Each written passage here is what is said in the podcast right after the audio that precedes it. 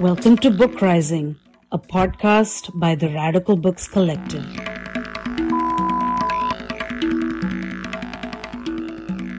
Hello, everyone. Uh, my name is Gregory Pierrot, and I will be a host today on the Book Rising podcast of the Radical Books Collective. Uh, this episode is part of a wonderful series called Trailblazing African Feminists. It is my honor and pleasure today to welcome Leonora Miano, joining us from Lomé, I believe. Uh, Leonora, welcome. Um, well, uh, th- thank you to, for having me. Uh, I'm surprised. I didn't know I was a trailblazing feminist. That's that's why I I'm stuttering a bit. well, we can we can we can discuss. so the second volume of your novel twilight of torment is soon to be released by seagull books an independent press in india who have also published some of your other works uh, you also edit a provocative series for them uh, titled kilombola which we will speak about as well. For those who may not be familiar with your prolific body of work, allow me a few words. Uh, you are the author of 16 books, if I counted correctly, uh, winner of such prestigious awards as the Goncourt des lycéens, Grand Prix littéraire d'Afrique noire, uh, Prix Femina, Grand Prix du roman métis, uh, both of, of these uh, for Season of the Shadow, which was also translated into English by Seagull Books. You've published novels, but also short story collections written for the stage and published essays as well. Uh, since the publication of your first novel, L'Intérieur de la Nuit, uh, once translated as uh, Dark Heart of the Night in English, uh, you have become an important literary and media figure in Cameroon, where you were born, and in France as well, and around the, the French speaking world. Um, I'd like to start at the beginning, uh, so to speak, or maybe one of the beginnings. I know you uh, you're sometimes uh, wary of origin stories. Uh, you were born in Cameroon and came to France in the 1990s, where you attended university. Uh, you published your first novel in 2005. Uh, could you give us a sense of how you grew into becoming an author? Oh, I don't know if I grew uh, in becoming an author. I started writing when I was eight and it was never my intention to become an author. I wanted to, I wanted, and I still want to be a singer, actually. Um, I became a writer just because I um, I was full of uh, how do you call it neurosis. In French, we say névrose. Uh, so it's my uh, inner turmoil that made me a writer. I first started to write to uh, heal myself and to try to remain alive as a um, you know a um, sane individual that's what i did first so it was never about achieving a career as a writer it just happened There can be quite quite a you know a lot of space between uh, neuroses and and and getting published though uh, and you know, uh, I mean, growing up. Well, in... yeah, yeah, yeah. I, I, I, I, I can see where you're getting at. Um, since writing uh, was taking so much uh, a place in my life, I uh, figured that it would it would uh, acquire meaning only if it was shared. So I had to share it. But in the meantime, I was struggling to become a, you know, a singer, and I, I was very serious about it. So I, I did not rush into um, signing a contract uh, with a publisher because it wasn't my goal really. So it took time. Um, I I didn't release a first novel until I was thirty, more than thirty actually. So I, uh, you know, that's how it happened. Did your your practice as a singer involve writing lyrics then? Yes, of course, mm-hmm. always. Do you do you still sing? Yes, I do, but I'm not a famous singer. You would know. You would know if I were. um, so you you, you studied uh, American literature, I believe, in in, in your university. Uh, you have written and spoken yeah. about uh, how much African American, also Black Caribbean authors have uh, inspired you along the way. Um, I notably see a, a, a, clear echo in the way you, you explore in your writings, in fiction or otherwise, uh, many elements of you know that compose the the, the imaginary of the African diaspora, uh, the matter of African origins for Black communities in the Americas and Europe, uh, the issue of belonging for Africans abroad, uh, recurrent topics in your fiction, and of course in your essays. Uh, could you tell us more about how these topics may inform the way you write and also what you write about? I, I don't know if I can really answer that because this is this is a uh, a scholar's view of my work. It's mm-hmm. never my intention when I write to, to do those things or to or even to write about those uh, issues. Uh, I, I I always think that I am writing a story about family, and then people come and tell me no that the story is about colonization, it's about slavery, it's about identity, and well, people are free to read it as they please. So I, you know, I don't defend myself. But I think that um, being born in Africa, in post colonial Africa, uh, in the 70s, uh, in a country that had uh, both French and English as official languages, uh, being bred only in the French language when I was while I was growing up in Africa. You know, there's a lot of all this makes you a rather peculiar individual. And of course, the way you will approach uh, writing or anything creative um, will certainly have to deal with, even if you do not, even unconsciously, it have to it, it has to deal with uh, how uh, do we make um, what do we make of our you know um, identities when it is when they're so uh, uh, complex. You know, what am I? Uh, am I more African? What kind of what kind of African I, I, am I? Uh, when I grew up in a in a um, you know a family where everybody spoke only French. Uh, um, what kind of uh, black person am I?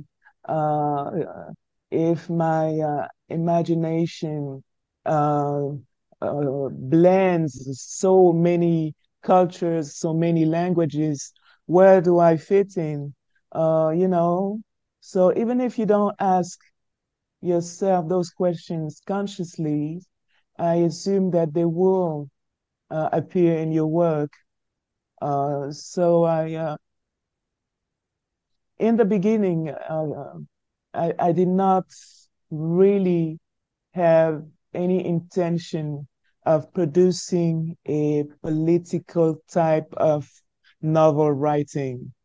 Uh, I, I, think that it happened just because when you are a uh, Black African girl, your your existence is political. Your existence is political what has created your being in the world uh, is so political that you cannot avoid it. So I, um, I'm always convinced convinced that, that I am writing about intimacy, family, but it appears that our intimacies and family uh, stories are, you know, influenced by the the you know the the the, the broader political history. So, you know, it's just normal that it comes to uh, uh, uh, do, you say irrigate in English? Yes, because I, I speak a so. very beautiful French. I, I was about to say irrigate, you know, like uh, water that like a stream, like Mhm. a stream that comes in the, you know, to nurture your your the earth even unconsciously.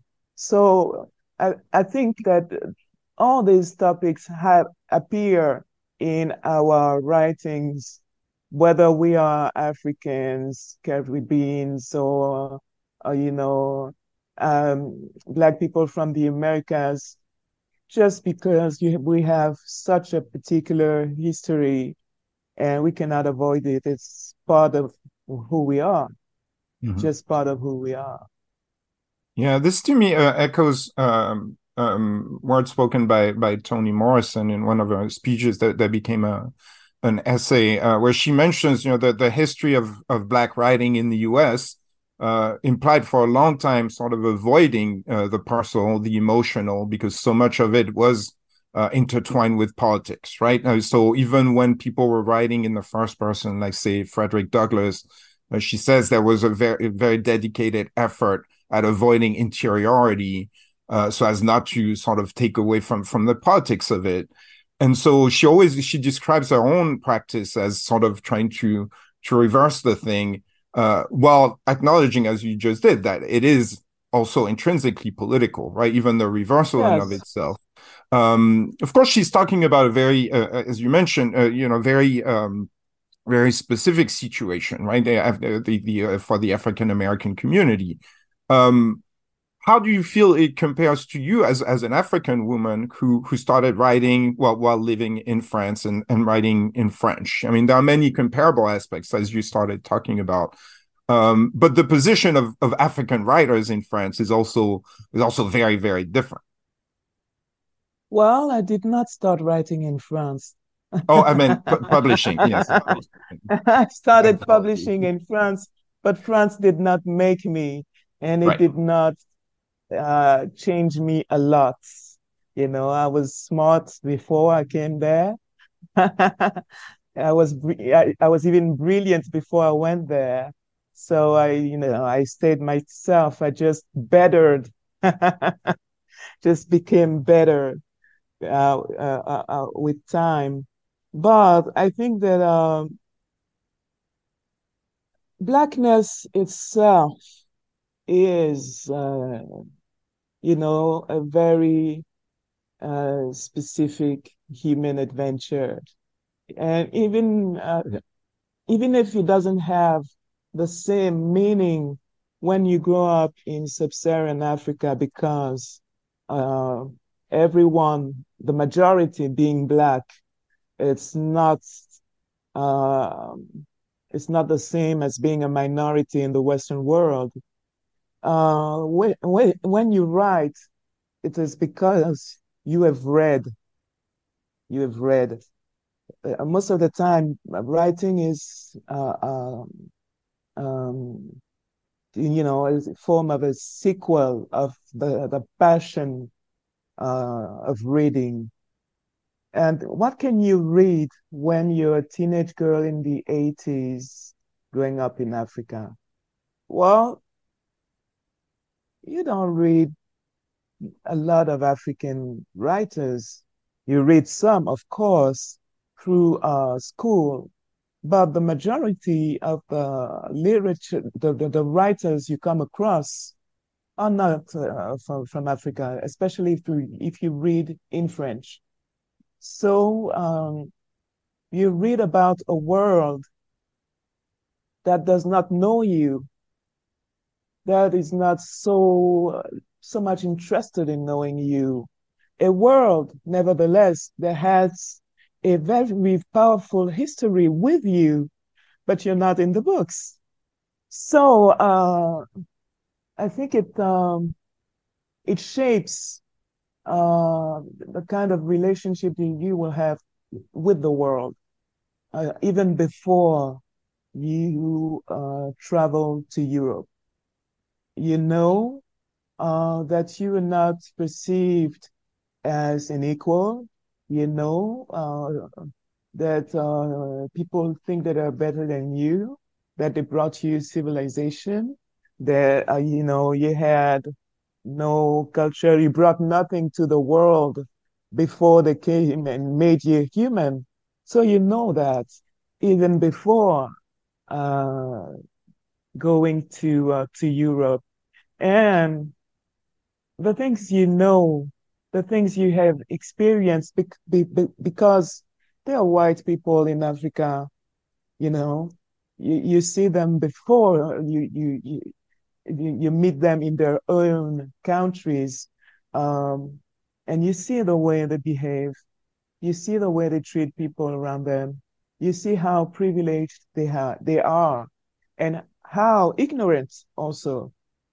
So um, when you get there, uh, it is just another um, another aspect of the Western mentality that re- that is revealed to you, but you already know that uh, your place in the world has to be conquered. That you still have to claim a lot of things that are supposed to be natural. Just because you're you're a person, those things are supposed to be natural, but they're not for you. So even if you don't think about all those things uh, constantly. They, uh, you know, they they inhabit every every every kind of creative activity that you are willing to um, embrace. So it's it's not even a choice. I don't think we we, we sit around and decide that uh, we want to write a uh, a love story between to uh, uh, Africans because the world has never seen such a story, and uh, it will it will become so political. It will be political anyway because such things are not even allowed to you. So when I write about uh, family intimacy, I, I do I, I do that because these are very classic um, matters for any writer in the world. They just become different because I'm African and because of the way that Africa uh, is uh, is viewed. You know, uh, African lovemaking is is never just lovemaking. An African family is not is just is never just a family. So you, we know that. But, but what are we supposed to do? Uh, I think it's important to write about um, what is um, emotional, personal, because it is the part of ourselves that was, uh, uh, in a way, robbed from us.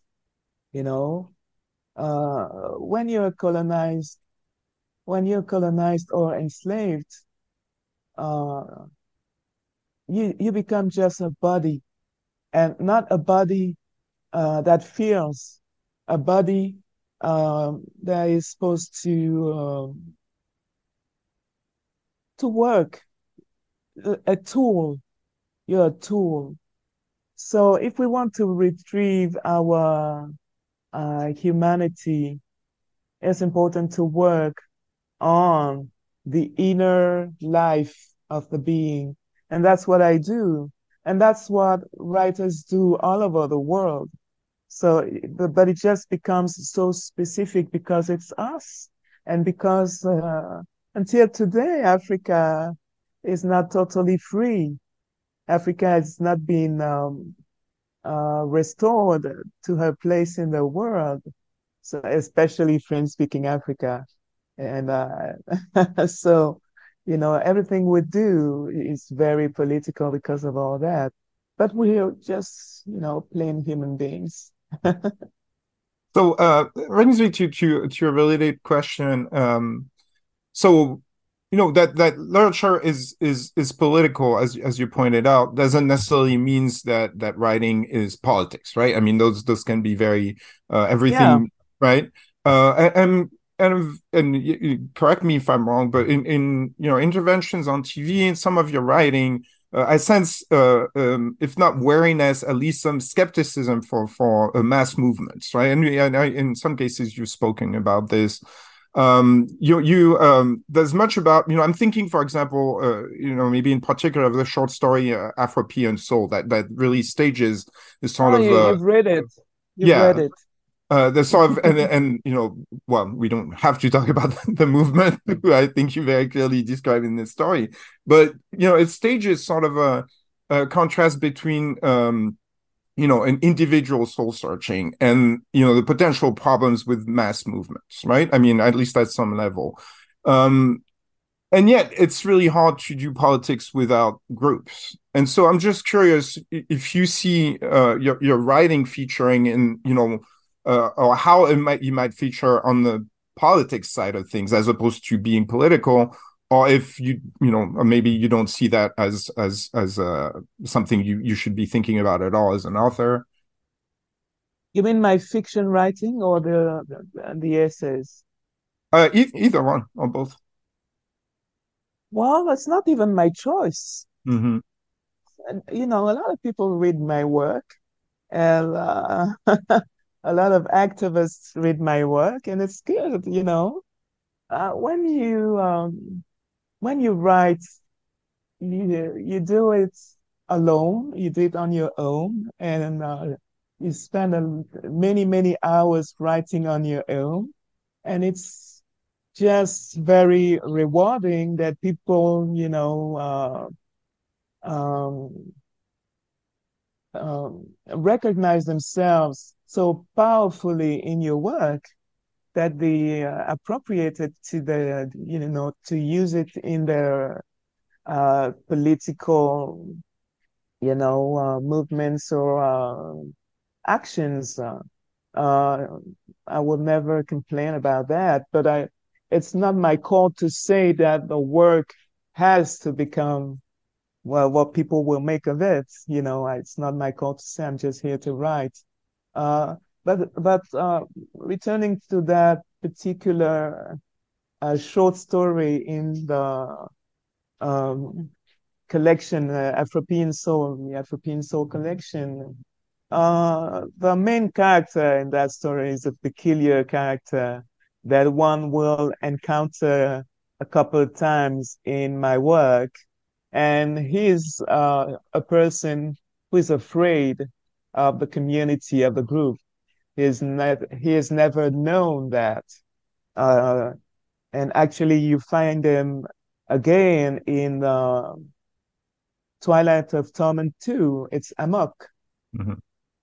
So it's that that particular character who has a problem with uh, joining the others and who is all, always very skeptical about uh, about the group, about politics, about revolution, but uh, he does not embody uh, each and every character in my.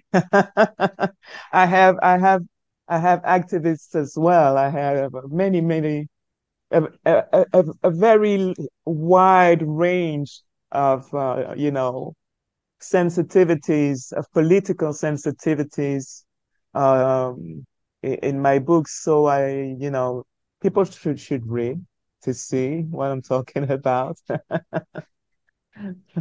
my characters often disagree. So right, and I, Amok very often disagrees with, uh, you know, the the the, the more uh, revolutionary uh, brand of, uh, you know, of the community but uh, I love I love both. I love bo- both the, sec- the, the skeptical and the revolutionary. I understand them both. Uh, uh, I know why uh, they're they're they're so different. Why they feel the way they do, and it's my uh, it's my job as a writer to put them together in a story so so we can you know reflect on our our differences and uh,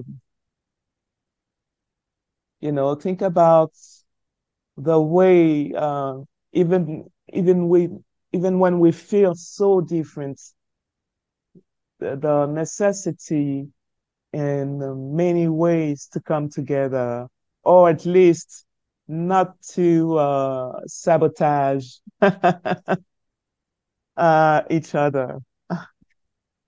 Um, so th this is related, and, and it goes to um, to to uh, the, the, original question you asked me when you made the difference between fiction and, and nonfiction. Uh, you use both in, in fiction, so with Afropean soul, and also in your nonfiction this term. So Af- Afropean, so which you've defined in well in that short story, for example, as a European of African descent. Uh, something yeah. you, you do not identify with yourself, you know, being Cameroonian, obviously. Um, the term itself and and the ways you, you can employ it to me obviously echo uh, the famous uh, opening line of uh, Paul Gilroy's Black Atlantic. Uh, I'm quoting: uh, "Striving to be both European and black requires some specific forms of double consciousness." And he goes on to to treat uh, many topics that, that that are clearly of interest to you as well. In Afropea, Afropea Utopie post-occidentale et post-raciste, uh, you pro- rather provocatively called for uh, to say goodbye to the black race, uh, to dream to no longer carry colonial history and go beyond it. And I'm translating. Um, I'd be curious to, to hear more about this uh, because you know I I should identify as uh, Afropean. I have a Caribbean. I grew up and was born in France. I have a Caribbean uh, family, um, and I guess you know the idea of, of no longer carrying colonial history sort of you know uh, puzzles me right? Because you know i'm also still expected to to carry everything else in french history. So so why why is that the part that well, uh, that we should should get beyond? well, it's not about uh, uh, getting rid of our history. We can't we can't do that. But uh, and of course i know that especially in the younger generation I will not make a lot of friends saying that we should get rid of the black race. But still, try to hear me out, even if you don't agree. Uh, you know, before anybody came to Africa and, and uh, you know, uh, called us blacks, it was uh, nobody's definition of self. And for a very simple reason, uh, is that even in Africa, uh, purity is white. Uh, the spirit is white. When you, um, uh, and dirt is uh, black. Uh, uh, danger is black uh, you know, a lot of things negative, even in our native languages in Africa. If we still master those languages, we'll see very easily that what is Black is, in a way, universally uh, negative. And there's no way that our ancestors would have themselves decided to locate their identities, sense of self, humanity in that word. When it was coined to uh, name us, it was not only because of the color of, us, of our skin, it was uh, in order to uh, uh, give us a place in the world. Uh, give us a, a place in the, you know, that ladder of human races, and we're at the bottom. Um, and uh, beyond that, I think it's very important to name yourself and not to um, struggle to uh, inhabit a uh, uh, negative uh, designation that was forced upon you and your ancestors just to, uh, you know, uh, to lower you at the maximum, you know? So, uh, getting rid of the black race uh, does not mean that we could uh, erase uh, the the pain, the history of pain, the struggle, uh, that we could uh, erase the the uh, powerful ability that people of African descent had uh, in the, the, the, Caribbean of the, or the Americas generally to uh, invent, to reinvent uh, Africa where they were, to create new uh, cultures, uh, spiritualities uh, that were, were not there before. it is not to negate all that it is just to, rem- to remind us that, in fact, all the struggle has been to uh, um, um, how to put it uh, nicely to uh, to to claim precisely what was uh, uh, um, um, um, même en français, je trouve pas le mot. Um, what was denied? What was denied? What was this denied us uh, by the name Black? What was it? What was it? And, and, and uh, uh, for people who speak French, um, French-speaking people, it's very easy to understand what I'm saying because France is the only French is the only language in the world that uh, puts a, a racial um, um, um,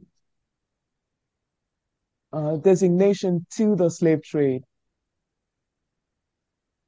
When you name it in French, it is not the slave trade. You know, the slaves are blacks and they're only black. and it's for a reason. It's for a reason.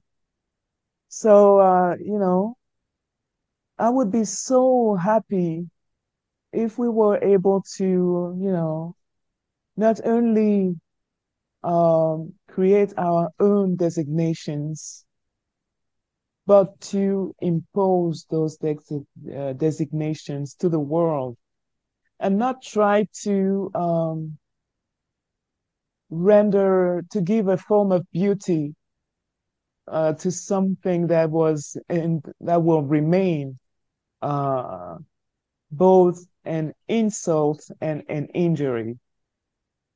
Because while for us, black may mean something, for the world, uh, the world will, the, the word will still uh, convey the same negative meanings it's always had.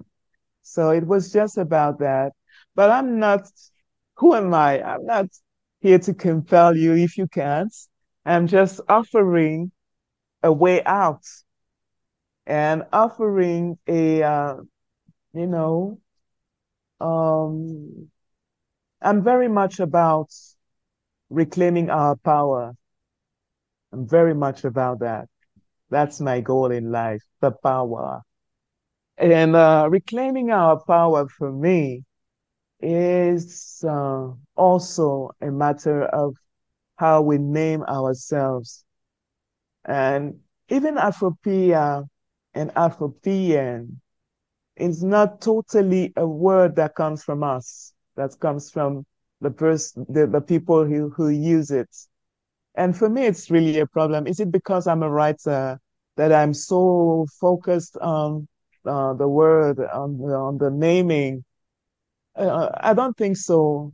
I think that he who has the power to name controls controls you. Uh, we spoke about Africa a while ago. Africa was named from outside. It was, uh, uh, you know, the countries were, were formed. Uh, the countries uh, as we know them today were formed from, from outside. Uh, the names we, we bear, our countries' names, even sometimes the tribal names that we have were created abroad. And you can see how uh, the fact that, in a way, you do not own your own reality. Uh, you can see the chaos that uh, we're in since, uh, you know, it's been a, a few centuries now. And for me, I think that uh, naming, reclaiming, and to to to have authority on the way people will call you is very important. Hmm. It is very important, and they know it. the West, they know it. Everybody does. Yeah, this really makes me think of something that's at the the intersection of, of uh, well, previous conversation and, and my next question. So I'm going to try to to package this nicely. Uh, uh, the point you made about the way the French called, you know, traite négrière, uh, to me is interesting because, of course, that was the official term. Traite négrière or traite des noirs. Right. Which, Which is even more clearer. Traite des noirs is, you know, in broad daylight. yeah, it, but but historically, it's an interesting thing. So I work on on the Haitian Revolution a lot, and uh, one thing that happens, uh, you know, uh, around uh, around the first constitution of Haiti is, of course, when you know the article that declares all Haitians black. And, and they say they use yes. the term noir by by express con- uh, opposition to nègre, which has become again the official term for under Napoleon. Right during the French Revolution, they moved to using noir instead of nègre to make the distinction between you know the term that is uh, nègre at the time which is equivalent to slave and noir which would be uh, a, not not an insult at least for a minute there. And that is the term that the Haitian the Haitian constitution uses in French right? And so we get to back to to the point you were making yes. which is that you know it's a, yes, it's a language it's, it's, it's oh, only the African the, the the Haitian revolution and I don't know if you speak uh, Haitian Creole, but in Haitian Creole, uh, uh, nègre is not nègre. Right. yeah. Uh, it means human being. Mm-hmm. so they have been revolutionary in every way, in every way. Mm-hmm. And uh, if you read that constitution closely, uh, you're made to understand that they have, in fact, uh, um, stripped the word, the, the, word black of its colonial meaning, mm-hmm. since it's it now applies to people who are not black. Right. Exactly. Yes, but they're, they're, they're it's very unique. It's very unique. Yes, it's very unique. And mm-hmm. now tell me, what is the uh, intellectual power of Haiti today to impose that view on the world, on the world. Well, I I personally like to think that it it did inspire it, much of what we're talking about right now. Actually, you know, I mean, when we talk about uh, you know uh, you know, uh, black pride and black power and things, you know, again that are not, you know, uh, you know, necessarily uh, universally uh, unclear. Very few people know know about that. Sure. Know about that aspect of the, you know, the the, the mm-hmm. Haitian Revolution, and it it it really, you you can't tell me that it has an impact on the way that uh, black people are viewed in uh, the Arab world, for instance, or in China or in India. Mm-hmm. But the way that they are perceived in the Western world does has an it has an impact because it is the West that you know colonized everyone and you know left his uh, its its mark on you know everybody's uh, worldview in a way, no matter what people say.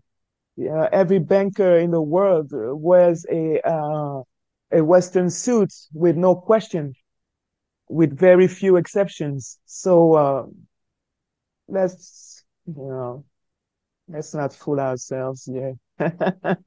well, I mean, I think you know. To me, it connects to to something you you started uh, talking about. You mentioned, you know, uh, linguistic and uh, aspect of things and, and and languages, and of course, you know, Cameroon uh, was once colonized by France, uh, gained independence in, in in a war that most French people have never heard about. Uh, for that matter, which is another uh, when we talk about history and and the way it it does you know uh, survive or not. Um, you know, part of the country used to be under English colonial mandate, and these linguistic different differences certainly resonate to this day, uh, notably in the in the so-called Anglophone crisis, for example, if only the the name of it. Uh, your novels, uh, and that's very clear in the in their translation at Seagull as well, uh, that contain short uh, glossaries, right? Um, I'm thinking about the ones you know accounting for uh, uh, Camfranglais, uh, which you define as Cameroonian pidgin at the crossroads of indigenous languages and colonial languages. Uh, I saw a similar attention to languages in Season of the Shadow, also at Seagull. Um, and in, in, that novel, just quickly for, uh, to use one, one uh, small example, as we see a characters moving closer uh, from the interior to the coast, they encounter new linguistic communities, uh, from Africa, but also abroad, of course. And, and there's really a close attention uh, constantly in your writing to to this issue of, of languages and, and how they may impact well the way people express themselves, communicate, of course, but also think. We we, we just were talking about. Um, I'm just curious to you know um, maybe can, can you can you tell us a bit more what what you mean to to convey uh, with this attention to to variety of languages um, you know, I'm sure this means something to you as as a person, as a writer, as uh, as as it may for for, for a lot of people. Uh, then again, uh, you know, when we speak of France, we speak of a country where a lot of people only speak one language. Uh, so this sort yes, of uh, um, it's starting to change. Oh, it's starting to change. the French are evolving, and um, well, you know, I think um, my attention to language um, comes from the fact that uh, when I was little, I was, uh, you know, um, surrounded by people who uh, only spoke French to me, even my grandparents. Uh, but when they spoke together and they didn't want me to understand, they used what was supposed to have been my mother tongue my ancestral language. And I um, eventually learned it on my own because I wanted to to know what the conversation, uh, those conversations that excluded me were about. And when you um, speak uh, various languages, you are made to acknowledge that languages are not just different because of the way they sound, um, and they're they're not just useful because they help you uh, communi- communicate with um, uh, a lot of uh, a lot of people. Uh, each language um, carries a worldview. For example, in France, there's um, you know, uh, the, the, the, there's a, a form of controversy these days about uh, gender in language. Uh, and it appears that for a lot of uh, uh activists, feminists, uh, the French uh, French language as it is used, it is it's a, as it has been used uh, until now, uh, say uh, maybe two centuries now, uh, is uh, a uh, you know diminishes the importance of the feminine, thus the importance of women.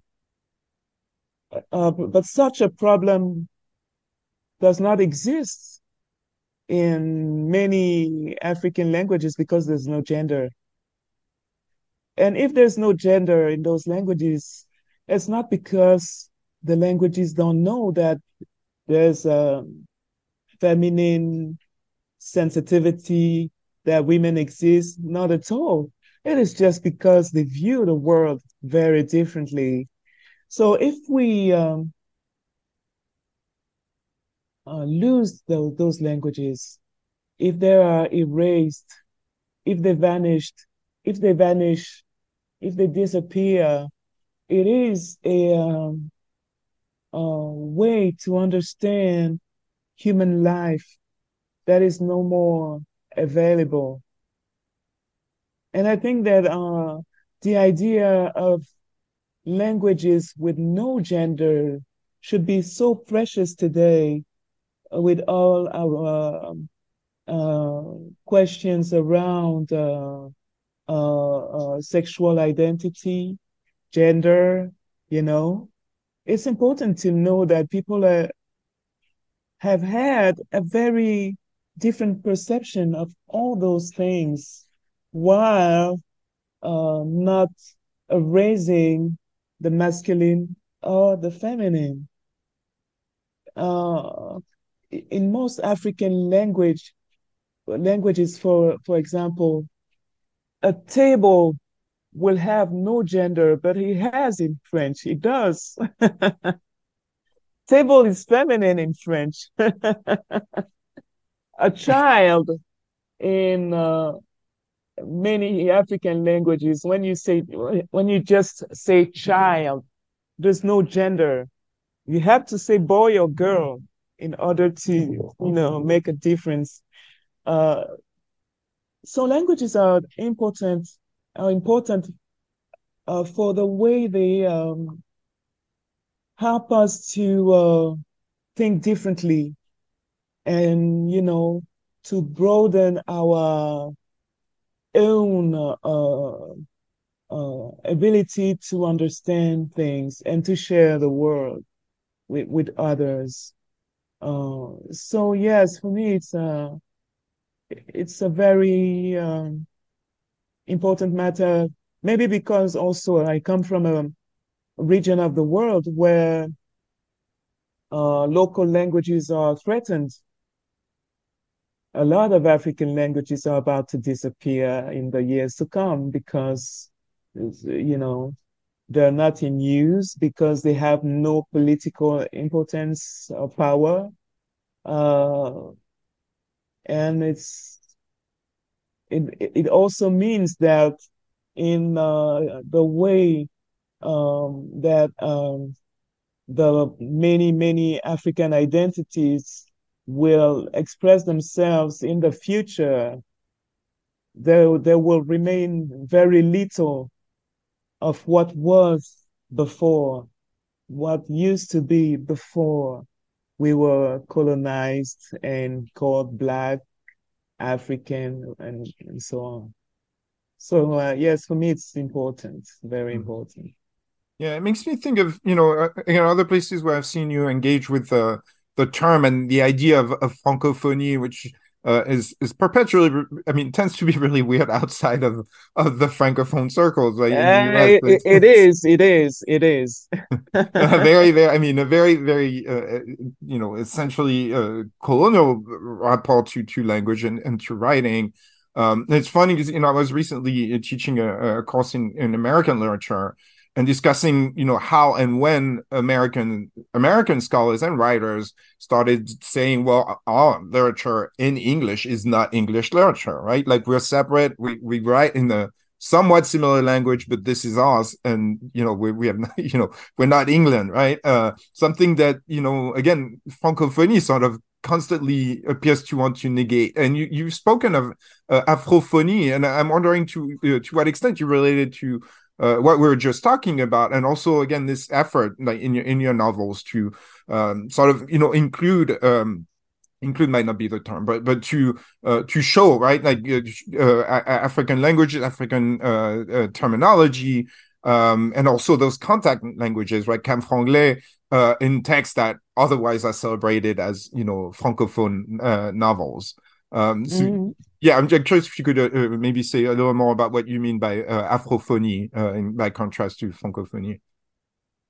Afrophony um, spoke about not uh, the language we we are made to speak per se, but uh, it was the idea that we are able to use that language in order to uh, reach and uh, engage in, in conversations with other people of African descent, uh,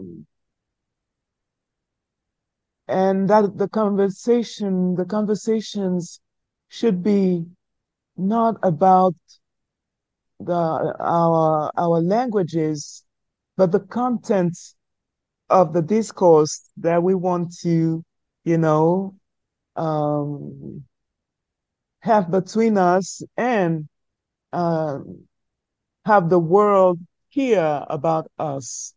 So uh, if I am a French speaking person and I'm interested in, you know, talking with um, uh, people of African descent who speak English or Portuguese or, you know, any other language, uh, what is really important for me is that we um, create a space where our conversations are rendered uh, possible or made possible. Uh, I don't think we'll have uh, uh too much difficulty to uh, yeah learn the other's language or to translate if necessary, just in order to uh, make the conversation happen.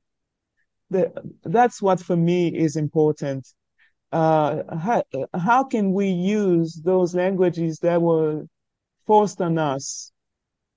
How can we use them at our benefits? That's that's the only thing that I'm interested in. Uh, and the, the the relationship, the very special relationship that France has to what she still thinks is her language, her possession. It should not concern us. That's not her, our problem. That's not our problem.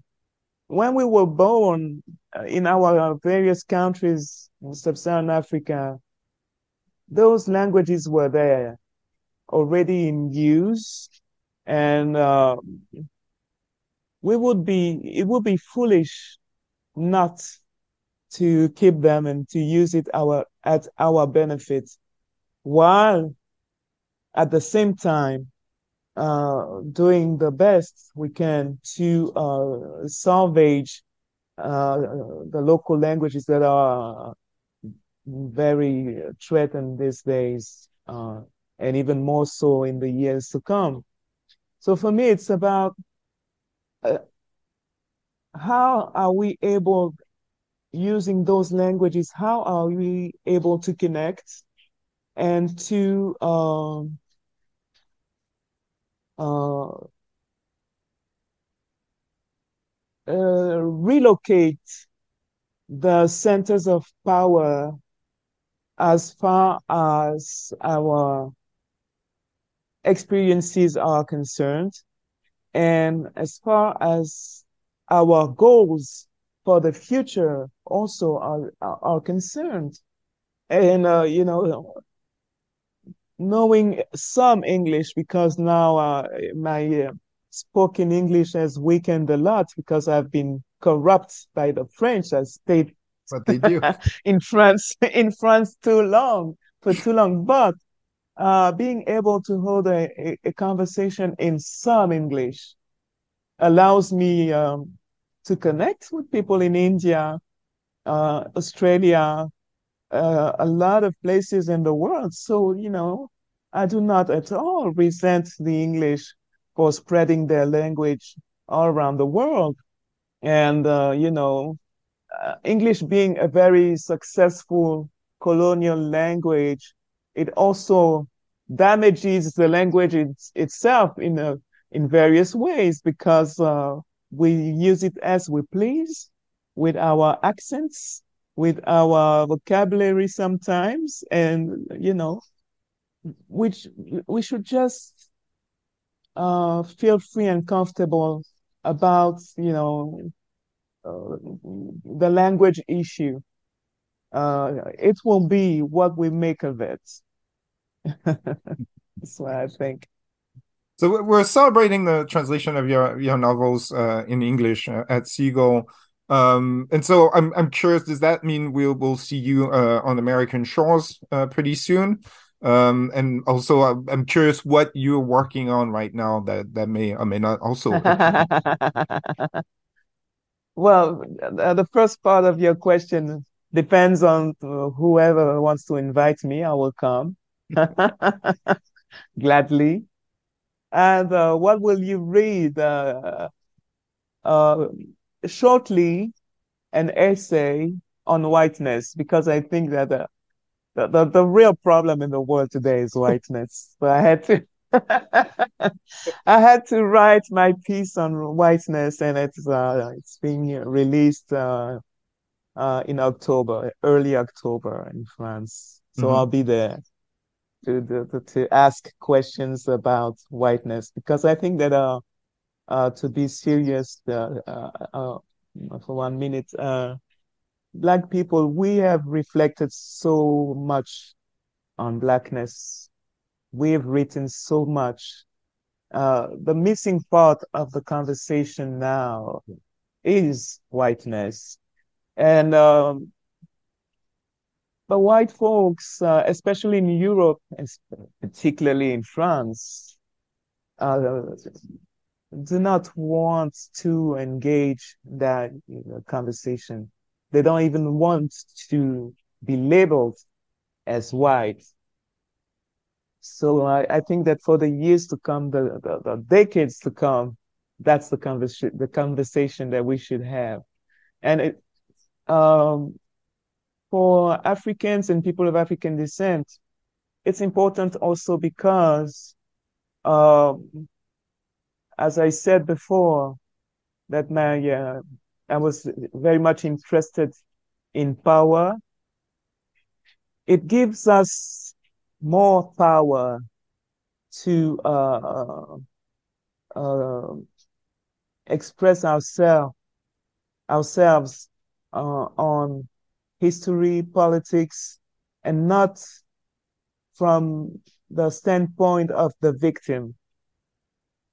We also allow we allow ourselves to give you a name and to explain to you what was the what is the meaning of that name and what is the your place in the world if you bear that name uh, uh, uh, it's very important because uh, those who do not want to be perceived as whites when they are, and it's not our making.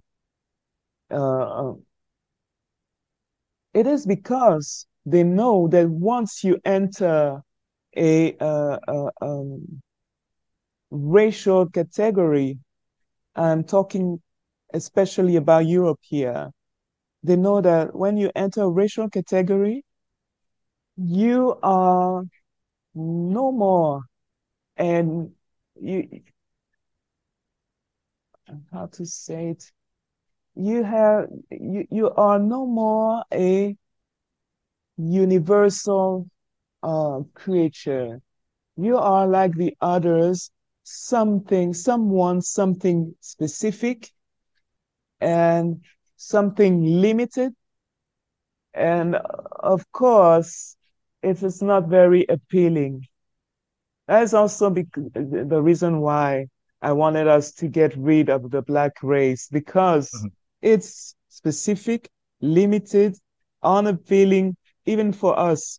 Uh, it's uh, it's it it uh it robs you of an in, an enormous amount of power to be just in that little box when you were something so huge before you were reduced to, to what is now called blackness. And it's the same thing with white people. If we think about it uh, closely, it's a that that uh, new essay is a uh, it's the beginning of something that will have to be. Uh, I will come to grips to uh, with that in the years to come. It mm-hmm. has to. It has to uh, take time. It has to be um, creusé. How do you say creusé? Because I know you can speak French, Gregory. So. Uh, right. Uh, and when I know I, people speak French, it's difficult to speak English. Makes it I try to go back and forth. I try to translate myself. uh, so thank you, thank you very much for this conversation for uh, Book Rising, the podcast. It was a pleasure to speak to you. Uh, I am told we're about out of time. So um, so thank oh, you. Okay. Yeah, that's that's what I see. Thank you that's for having me again. And I well, hope thanks, uh, for, thanks for coming and yeah, I hope uh, I hope we'll see you. We'll see you on this side of the ocean pretty soon. Very easy. Invite me. ben,